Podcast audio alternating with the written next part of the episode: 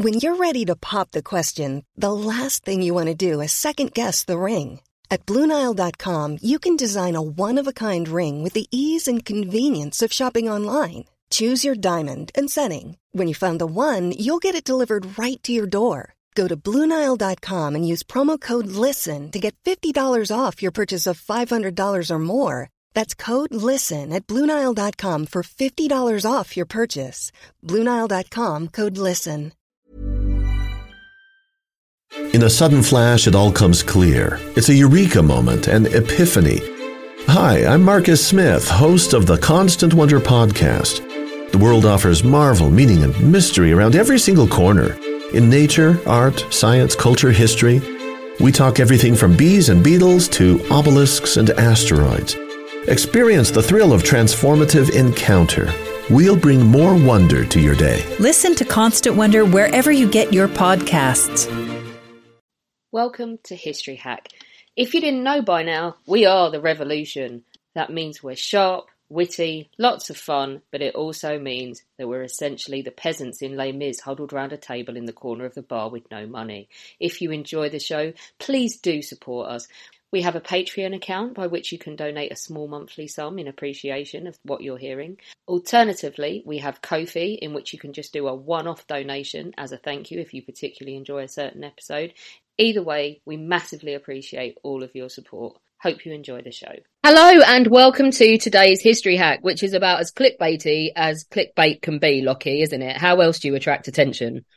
Uh, you, you scream Mongols. I think that usually uh, does the trick. That's what we're trying today. Anyway, um, we've got the very lovely Nick Morton, um, who's in with us today, and he is. Well, he's got a book out, a Mongol Storm: Making and Breaking Empires in the Medieval Near East. I mean, he himself is a clearly a, clearly a historian, but senior lecturer at Nottingham Trent University and he's written all sorts on the Crusader states and Teutonic knights and things. And so I'm dipping into my medieval to total war gaming knowledge for, for this one.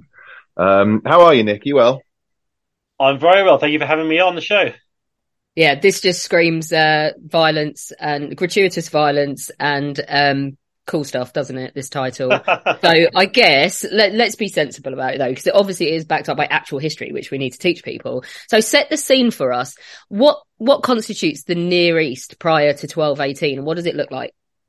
Okay, so in 1218, the Near East is a bit of a jigsaw puzzle of various different powers. One of the most important is called the Ayyubid Empire, and the easiest way of introducing that empire is that's the empire Saladin set up and it encompasses Egypt and much of Syria, and that sits at the centre of the sort of the arena we're looking at here. And then along the coast of the Eastern Med, you've got the Crusader states, which were set up by the First Crusade. You've got what's left of the Byzantine Empire after it was torn apart by the Fourth Crusade to the northwest, and then the Anatolian Seljuk Sultanate in what today would be sort of central Turkey, as well as various other smaller powers. So what we're looking at here is this ecosystem of different states. Some states are Muslim, some states are uh, Catholic Christian, some are Orthodox Christian, a real diverse assortment of different states and peoples, and how they react when suddenly they face catastrophic and immediate overthrow. Right. Well, let's dip into the Mongols in the kind of early days of of, of their attacks. Um, uh, I've got a, an incredibly long word to try and pronounce here, and one that I'm not an expert. I'm going to go with Khwarezmiani. Uh, Khwarezmian, uh, yes. Yeah, I, this is the first nation to fall to the Mongols. Um, I'm I'm led to believe. So what, what's what's what caused them to attack? What caused the Mongols uh, to to get aggressive, and how did this war pan out? Sure. Well, in the early years of the 13th century, the Mongols are growing in power in Central Asia, conquering various neighboring territories, invading much of northern China, as well as various other civilizations. Uh, the conquest of the Khwarezmian Empire begins in 1218, and this this conquest is the first in a series of conquests the Mongols will have in the Near Eastern region, which at least give them access to the Near Eastern region. And it starts when the Mongols send a trading caravan to the border town of Otrar. Now, the local um, commander of the Khwarezmian Empire then arrests these merchants and then receives orders to kill all of them. Now, we're not quite sure why, because it seems like a pretty dangerous thing to do to so sort of voluntarily provoke the Mongols. Perhaps he thought they were spying. We're not quite sure. But there is one survivor from that massacre who then makes it back to Chinggis Khan. And then within a few months, the main Mongol field army turns up. And this is the beginning of the fall of the Khwarezmian Empire, which will begin the uh, incursions into the Near East in later years. What, what, sort of modern countries are we talking about with these? Uh, is it still kind of Mongolia and Ch- kind of China, or is it further so, further west? Yeah, so in the Mongol Empire, on the eve of the conquest of the Khwarezmian Empire, encompassed much of what today be Mongolia, much of northern um, China, parts of, sort of the stans of Central Asia. But then the invasion of the Khwarezmian Empire meant that areas like modern day Iran, parts of Iraq, that's the kind of area we're talking about which the Mongols conquered during that invasion, which began in 1218, before they began to move west with subsequent invasions. So let's just go history hack full on from the very beginning and go off the questions because it's what we do best. What does it look like on the ground if you are part of the Khwarezmiani Empire and you're happily going about your business and the Mongols show up? What does it look like? It's it's not it's not it's not an easy time to be alive. Yeah. Um, the way the the way the Mongols operate is um, they're all mounted. So we're talking about a mounted army, and they move very fast. They don't have wagon trains and logistics in quite the same way as other agricultural based armies. They do have huge wagon cities, but their armies can operate independently. So they can cover huge distances very, very quickly, which means that when they raid and raid deep, they can turn up almost anywhere, which causes a great deal of dislocation and it inhibits communications across, across the Khwarezmian Empire. But then as things develop and get um, as the Mongols intensify their incursions, they begin to besiege the big frontier cities of the Khwarezmian Empire. And the way they do it, I mean, the Mongols are very good at siege warfare, largely because whenever they invade a civilization, they're very attentive to what's good about the military machine of that civilization. So they pick up a lot of siege techniques and indeed siege engineers from northern China, and then they apply what they've learned to the conquest of the Khwarezmian Empire. But once they've taken one city, what they typically do is to gather together large numbers of able bodied people from that city and then to send them forward in the first wave of attack against the next city. So that first wave then absorbs the arrows and catapult ammunition of the defenders. And when that's exhausted, the Mongols send in their main troops. And so they're, they're very, very effective in what they do the people who tended to get spared, both in the Khwarezmian Empire and elsewhere, were often artisans. The Mongols like highly trained and highly skilled people. They're interested in trade, and so they know that they've got to acquire trade goods. So the key thing to do to if you're going to survive in the Khwarezmian Empire at the time of the Mongol invasions is to make it very clear very quickly that you are a very, very specialized and effective artisan who can be of service to the Mongol Empire that might save you. Whether it'll save your family, well, that's an entirely different question. But I love that they're this brutal, yet that if if you're arty and you can make something that someone else can't, that they can sell, then that's the path to sort of safety in all this mayhem. It can be a part. It can indeed be a path to safety. Religious leaders also get spared frequently and that's from a wide range of religions. The idea being that the Mongols believe all religious leaders, whatever religion they're from, should pray for the greater glory and victory of the Mongol Empire. So they typically get either spared or at least preferential treatment. But it has to be said, I mean, the Mongols aren't, they don't just sack every city they come across. Um, in many cases, they follow the rough rule of thumb when it comes to besieging cities that's practiced by many civilizations, which is if you resist, then there's a very good chance you're going to get sacked. If you surrender early, you might be spared. But certainly, if um, there was one siege, for example, where a Mongol army uh, was besieging a stronghold, and one of Chinggis Khan's actual family members was killed during the siege. In the wake of that, the instructions were sent out that not only everyone, but everything should be killed in the local area. Not just people, but birds, animals, the lot, all life in that area to make the point. Because the mentality that the Mongols were working with is that they believed they had a mandate to rule the entire planet. It's brutal, but there's a thought process. I don't know if in my head, having not thought much about the Mongols, if I'm honest, being a First World War historian, Lockie, I just thought they were just brutal and mad and went on a rampage. But there's a thought process. Yeah, no, it, does make sense. And I, I, think about kind of other medieval armies that would sort of march around. I mean, you've been working on some Agincourt stuff recently, and generally speaking, you know, Henry's passing through with an army, he the the locals would come out with bread and wine, and if they did that, then it'd be sort of easy passage. And if there's any trouble, then the trouble gets visited on the locals very much. So I guess there's things in common um, there with armies on the move. Just the Mongols would do it faster and over much bigger distances than Henry might. It seems. And the key thing I think is to um, be thinking not about the city that you're besieging, but the next city you want to provide a very strong incentive that next is you not to put up any resistance. And so if you show what the consequences of resistance are against the consequences of a very quick surrender, then you build that case.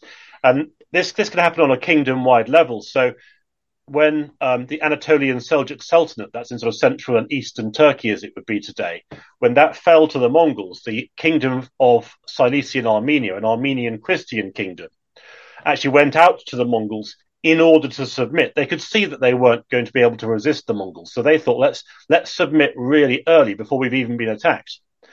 And the Mongols saw that as being a very good thing. And so the Armenians actually got preferential treatment for a time because they had seen the wisdom that the Mongols do have this right to the entire planet. They do have the right to rule the world. And because they have at least paid lip service to that belief, they get a preferential treatment where others don't. So there are survival strategies here. It's not the case that sort of everyone's going to get massacred. It's how you plot your course through the unfolding events of the time.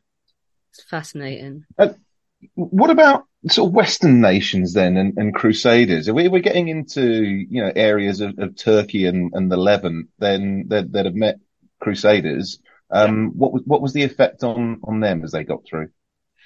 Okay. So after the first Mongol incursions in sort of 1218, 1220, news begins to arrive in sort of coastal regions of the East Mediterranean, Egypt, that something big is going, going on somewhere out to the east. And most civilizations are aware of that.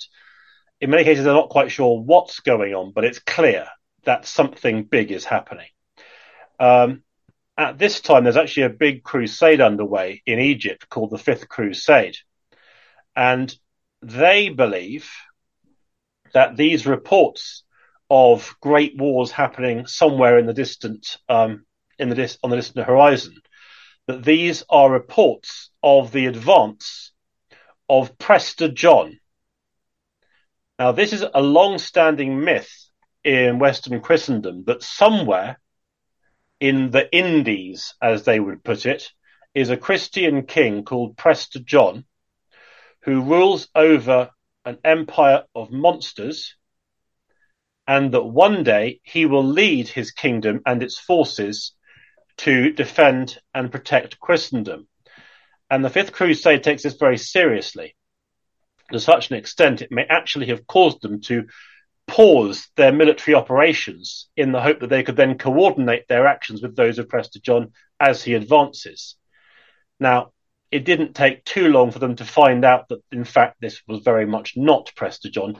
Later myths later myths sort of in, they the way they interpreted this later on is to think well perhaps the Mongols killed Prester John or they forced him into subjugation or something. But for the time being that's what they believed. It does affect the course of that crusade. It's mental. It sounds like a Netflix series if I'm honest. Well I'm very open to offers. Yeah. yeah. what kind of monsters are we talking about? What what, what was Mon- Prester John commanding here there's various uh, various different ideas about that. Um, depends what I mean. The myth, the mythology of Prester John is very long lived. Um, in fact, it goes right the way through. I think I'm right in saying to the 18th century, where people are still saying, you know, maybe one day we'll find Prester John. Some people place his his kingdom or empire in um, Asia. Some people place later on in Africa. Of course, ultimately, no one finds it because it doesn't exist. But that myth persists, and in some ways, I think it's it's a little bit like that human tendency to sort of start to conjure up ideas in the unknown.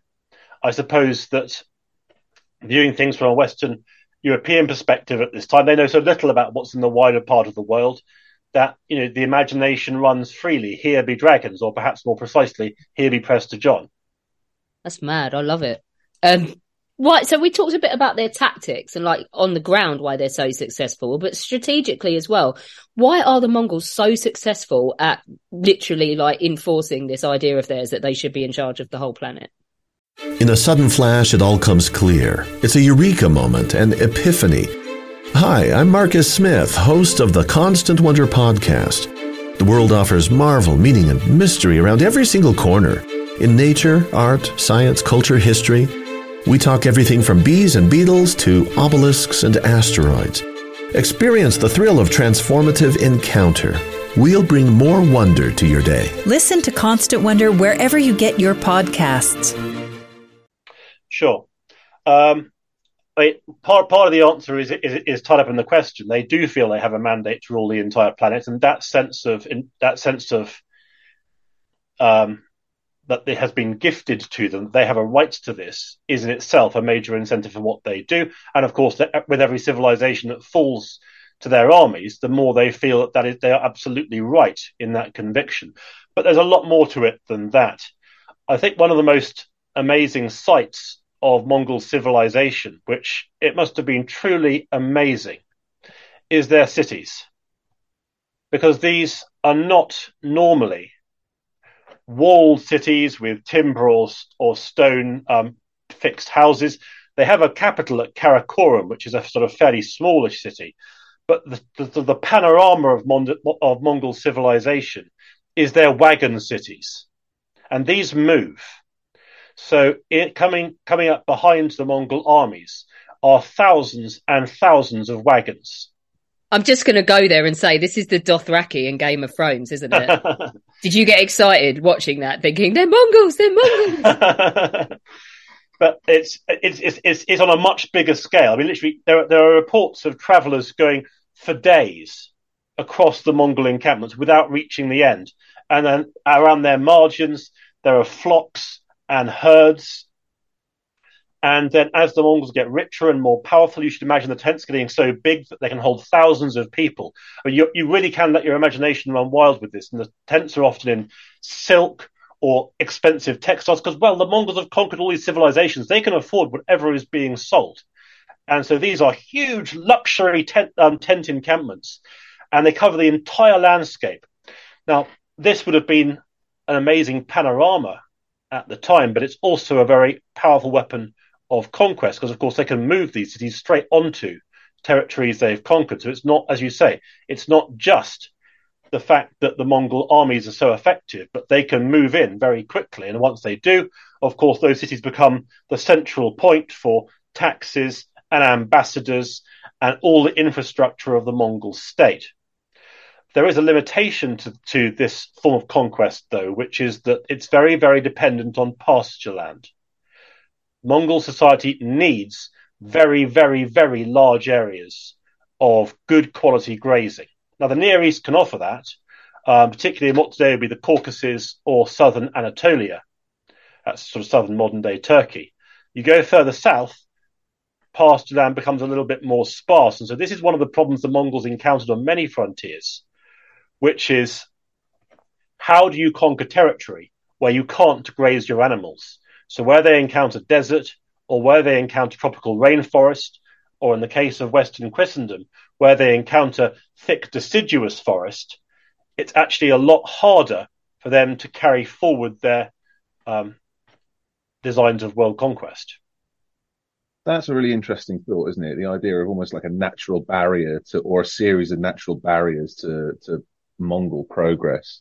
Um, logical enough, I guess. I mean, what what other with with an empire so vast, you, I, I know I'm, I'm sort of thinking about maybe like Alexander or something like that. It's got to be quite difficult for for you know that to be maintained.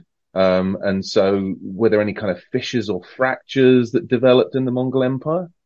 Sure. I mean, just to take the first pot point, people become so aware of the Mongols' need for grazing. You've actually got some empires that deliberately burn pasture land, just acre after acre of land, burning it all, just to prevent the Mongols from being able to move into that area. And you've got, even got tree planting in some areas, again, because it's easier to graze animals on grassland and forest. But you're, you're right. The empire becomes vast. I mean, at its greatest extent, it stretches from the Pacific Ocean all the way across um, Asia to the borders of the Kingdom of Poland and Hungary, sort of facing Western Christendom, Western Europe, or indeed in the Near East um, to the River Euphrates. So it's vast. And the Mongols do try and coordinate it all. They've got something called the fast horse system, which basically means that on the major roads, they've got outposts with fast horses.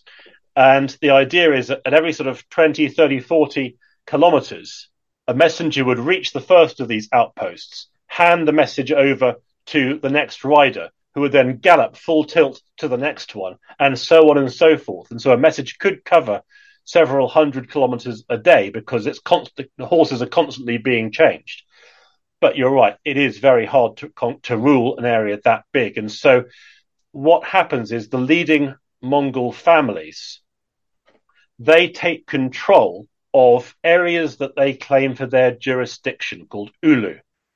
And the problem comes when these families begin to dispute which areas fall within their jurisdiction as opposed to other families' jurisdictions. And the Near East becomes very, very contested between different families who say, oh, no, actually, we have the right to the Near East and therefore its revenues, its troops, and all the rest of it. And other, other families say, no, this, that's our area and you're not having it. And this is the beginning of what in time will be the breakup of the Mongol Empire as these families get so powerful and their rivalries become so intense that actually the empire ceases to work as a single entity, becoming instead a series a series of different Mongol empires in China, the Near East, and then across much of sort of Central Eurasia. Ready to pop the question? The jewelers at BlueNile.com have got sparkle down to a science with beautiful lab-grown diamonds worthy of your most brilliant moments. Their lab grown diamonds are independently graded and guaranteed identical to natural diamonds, and they're ready to ship to your door. Go to Bluenile.com and use promo code LISTEN to get $50 off your purchase of $500 or more. That's code LISTEN at Bluenile.com for $50 off. Bluenile.com code LISTEN. Hiring for your small business? If you're not looking for professionals on LinkedIn, you're looking in the wrong place. That's like looking for your car keys in a fish tank.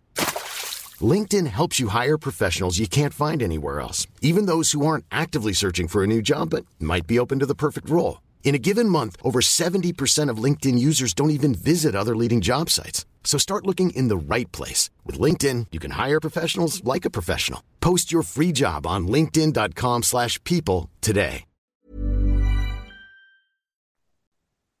Got to ask as well. So the we can now look back, obviously, in hindsight and see that the cracks are starting to form, but they've not stopped, have they? They're still on the rampage. So 1252, I'm probably going to butcher his name, Khan Monka. Is that mm-hmm. right? Yeah. Unleashes a fresh wave against China in the Near East. Is this a sweeping victory? Okay, so I mean, the, the, area I'm most concerned with is his, is his campaigns in the Near East, although China yeah. does fall fairly soon afterwards. Yeah. Um, but even that campaign, it's a sign of those internal conflicts because the campaign's unleashed in 1252, but it doesn't actually start until 1256.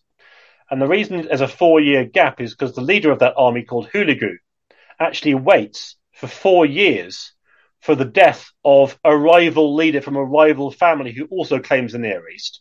He waits for him to die. Then, when he's died, then he advances because he doesn't feel threatened by him anymore. So it all plays out, but it's it's during this invasion that really the Mongols conquer what's left of the independent powers across much of the Near East, including the enormous loss of life when the Mongols besiege and conquer Baghdad in 1258, Hulagu um, claims in a letter to the King of France that he's killed 200,000 people within the walls. Now, whether it's quite that large, we don't know, but certainly the loss of life would have been enormous.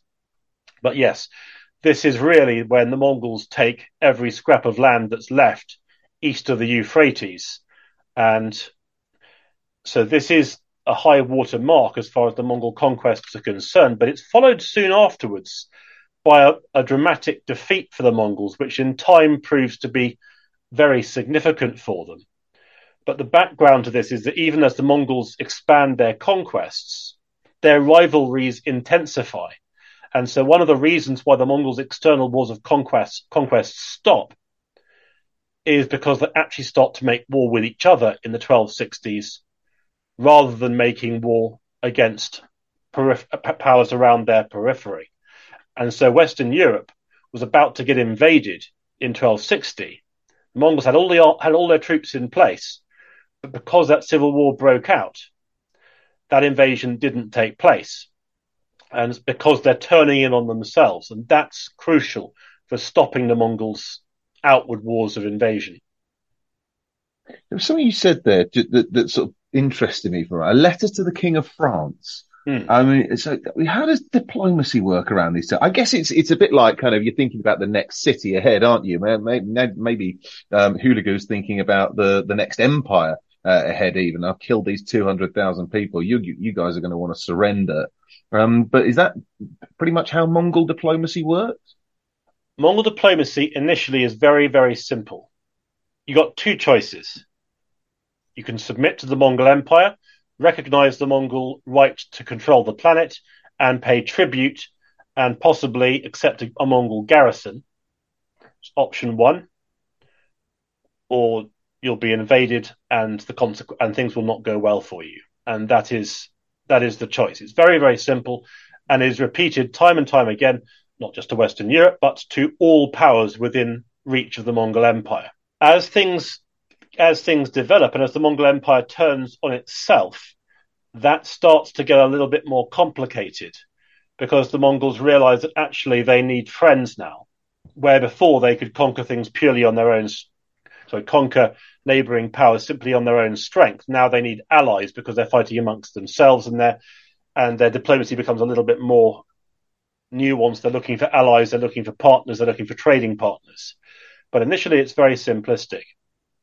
Um, but the the first power to really there are various powers that are able to defeat the Mongols as a one off, but the first power that manages to defeat the Mongols repeatedly, they respond dramatically to one of these demands for submission. And this is the Mamluk Empire of Egypt. And when the Mongols send their envoys to the Mamluks, the Mamluks send a very clear message, which is to kill one of the envoys, shave the beards from the other, a colossal insult mm. and then send them back so that they can tell their masters that the Mamluks aren't going anywhere. And this is the background to what will become a string of defeats to the Mongols, the first really big series of defeats that they encounter. I Love it. Yeah, it's so interesting. It's just like the bigger they get, the more they have to adapt, and they're not coping very well with it, which is uh, is a really interesting facet of it. We talked about trade and how they are really interested in their trade um, and are really pragmatic with regard to like obviously not slaughtering all the people that would make them things they could trade. But what about things like scientific patronage? What is this like during this period? The Mongols are very interested in all of these things, um, and there's in in the Near East they have a place called Maragha, where they build. Well, I suppose today we'd call it a scientific research institute. But what they do is that when they conquer a civilization or a city, they single out the intellectuals. They want the intellectuals. And then they send them to Maragha. And so in Maragha, you've got intellectuals from places as far afield as Damascus, the Caucasus, China, and they're all brought together. And they're told, right, you need to start inventing stuff for the Mongol Empire. Um, and so the Mongols are particularly interested in anyone who can solve alchemy. But of course, that doesn't work out because you can't. But even so, bringing together all these deeply intelligent people and giving them that space to research. There are significant scientific breakthroughs that take place at Maragha. And so, for example, a chunk of what we know about trigonometry is devised there under Mongol patronage. So it is extraordinary. But also, there's a, a, broader sort of technological innovation background to this, which is that the establishment of this vast empire means that suddenly it is possible, at least for some time periods, to go to one end of the empire and buy goods from the other end, which means that technologies that had previously been simply too far away for people to actually make use of are now accessible. Now, the big question mark here is gunpowder. Now, it's not clear if the Muslim world had gunpowder in advance of the Mongol invasions, but certainly once the Mongol invasions happened, gunpowder spreads very, very rapidly across many civilizations in the Mediterranean. And the most likely scenario is the Mongol merchants brought, brought it with them, because of course the Chinese had very advanced gunpowder, but before it hadn't really been traded much outside China. But with China under Mongol control, suddenly it can be. And this is just one of a many of a whole range of examples of technologies, ideas, or architectural techniques that are suddenly getting shared across vast distances. So there is a big technological development or whole series of technological developments that take place during this era, which makes it unbelievably fascinating.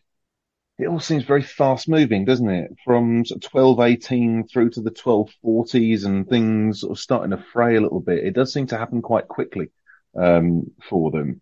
Um, the 1270s to the 1280s, um, war gets a bit tougher for them. Is that is that maybe part of that? Maybe they're victims of their own success and um, things like the distribution of gunpowder becoming more widespread, or, or, or maybe the tactics are becoming a little bit tired or, or predictable. What's um what what what's their what are their difficulties at this stage? Sure so by the by the sort of 1260s, the, Mon- the two key Mongol empires on their western borders, and they're called the Ilkhanate in the Near East and the Golden Horde, or just the Horde in Western Eurasia. They're fighting amongst themselves. So where previously all their forces were devoted to external expansion, now the vast majority of their forces are watching each other in the Caucasus and not expanding. But also, however big the Mongol armies may have been, and however many people may have moved with the Mongol armies in order to enforce Mongol conquest, the Mongols themselves are only a small ruling elite over a much, much broader area. And so once it becomes clear that the Mongols are fighting amongst themselves, and also when they start to get defeated, that starts to change the equation because in my from what I've seen, looking at historical examples, rebellions don't happen simply because someone wants to resist a powerful overlord. Rebellions happen once rebellion is is possible, once it is plausible that rebellion could actually succeed. No one wants to rebel against someone who's simply going to squash them.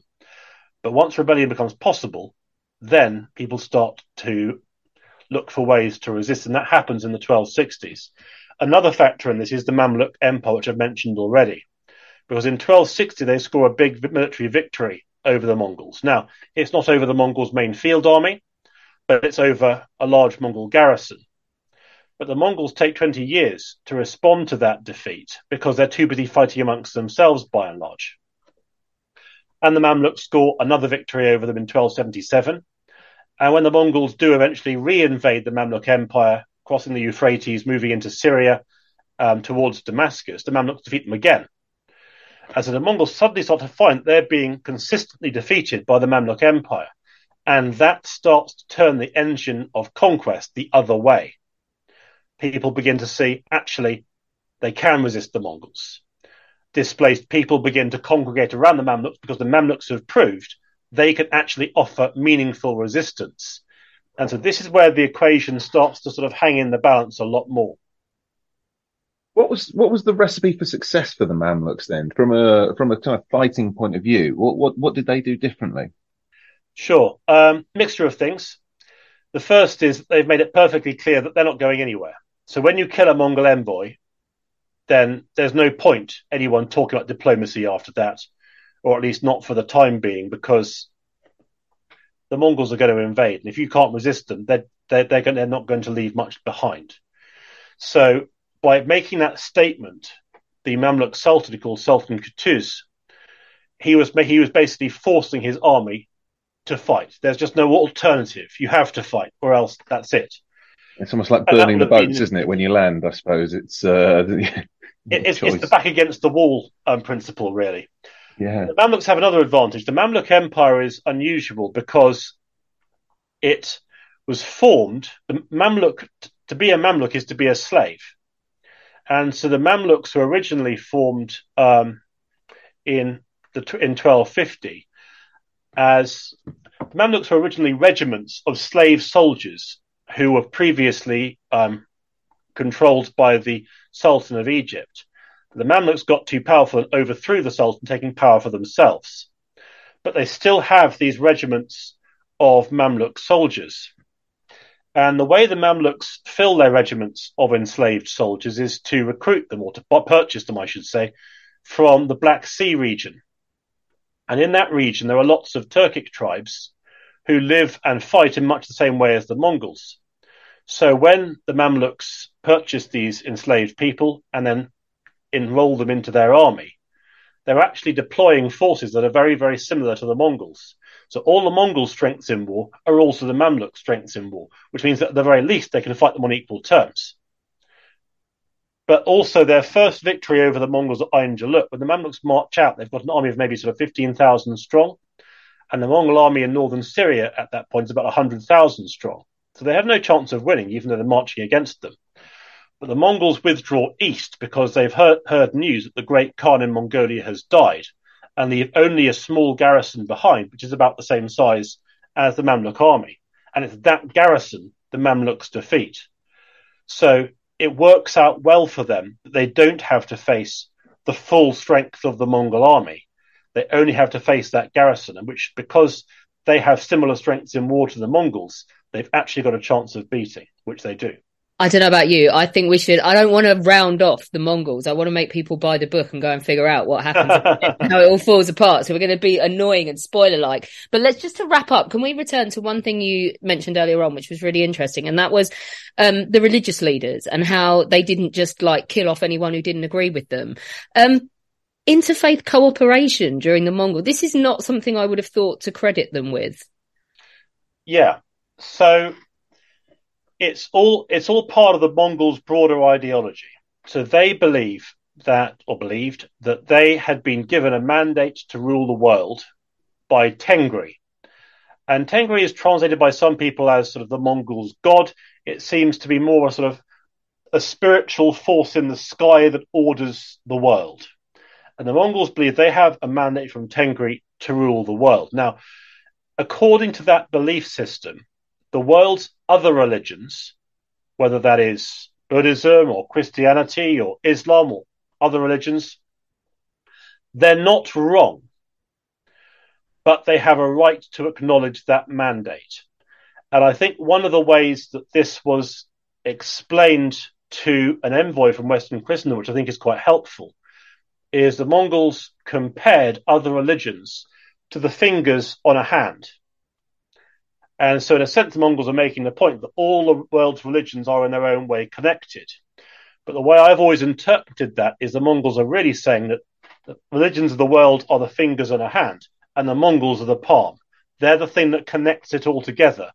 And so the Mongols were perfectly happy to have in their entourages religious leaders from multiple religions. They saw no contradiction in that. But they would it was deemed necessary for them to use their spiritual power, as it was understood, for the betterment and prosperity of the greater Mongol Empire. And spiritual leaders that were prepared to do that, they could prosper. And of course, for these various religious leaders, their main goal was to try, if they possibly could, to either win Mongol protection for their own faith community, or even better, to try and convert a Mongol leader to their own faith. And there was a great deal of competition over trying to make that happen. I just, uh, I don't know about you, Lockie. There's a level of smartness about the Mongols that I wouldn't have credited them with before this recording. Have you got anything else you want to chuck in? Yeah, I like I like the professionalism uh, of them. Apart from anything else, you know, they they they they have their purpose and they stick to it. I'm I have a little curiosity, I think, you know, and that's just in terms of characters. I think you know I, we all have our sort of favourite characters from history, and when we're thinking Mongols, uh, we think Genghis Khan and maybe Kublai Khan. Do you have any of your favourites, Nick? Uh, any other uh, any others that we should be looking for in the book?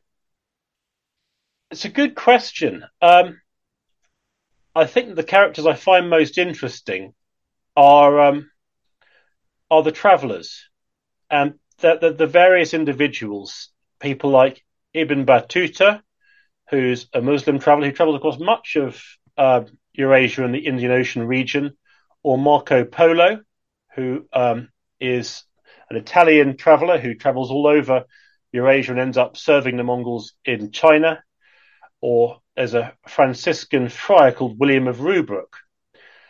And what makes them so interesting, I think, is just listening to their reflections on encountering human civilizations and indeed natural landscapes that are wholly unfamiliar to them.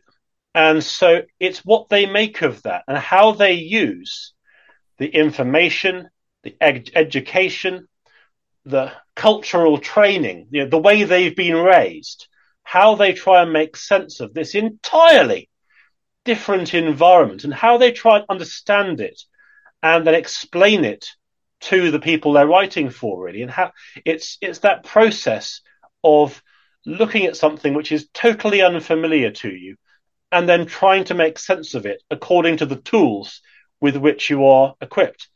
And i think that that's fascinating because it's that process of of of trying to understand something that is very different to yourself and i've always found that to be a fascinating pro- process yeah, trying to trying to piece it all together from your own frames of reference, something yeah. that is so very different. It's uh, yeah, it does make you think, doesn't it? Um, Nick, this has been really, really interesting. Please tell us uh, where can we see more of your work, or where can we where can we find uh, more of your work? Sure. Um, so, if you're interested in uh, any of my books, particularly Mongol Storm, which is uh, new out, uh, that will that can be available just a quick Google search will find it. Um, I'm also starting a new YouTube channel, um, which has resources aimed particularly at um, uh, secondary school and degree level students, which again you might, might you might find interesting, interested. But um, but yeah, those are the main things really. Brilliant. Thank you very much. I'm I'm really intrigued by your other books as well on Crusaders and Teutonic Knights. Actually, uh, they they sound uh, excellent. Um, Nick Morton, it's been an absolute pleasure having you on. Thank you very very much indeed, and we look forward to seeing more of your work in the future. Thank you so much. When our guests join us to talk about their work and their new book, the 45 minutes or so they spend with us is just a taster of all their efforts. So to this end, we have launched our very own bookshop on bookshop.org where you can find our guests' latest and greatest books. You can support them and you can support History Hack too. 10% of every sale via our bookshop supports the podcast and allows us to keep at it and bring you more amazing guests. You can find our bookshop at bookshop.org forward slash shop forward slash history hack or just search on bookshop.org for us under the shops bit. Thank you for your continued support and here's to your next great book. When you make decisions for your company, you look for the no-brainers. If you have a lot of mailing to do, stamps.com is the ultimate no-brainer. Use the stamps.com mobile app to mail everything you need to keep your business running with up to 89% off USPS and UPS. Make the same no-brainer decision as over 1 million other businesses with stamps.com. Use code PROGRAM for a special offer. That's stamps.com, code PROGRAM.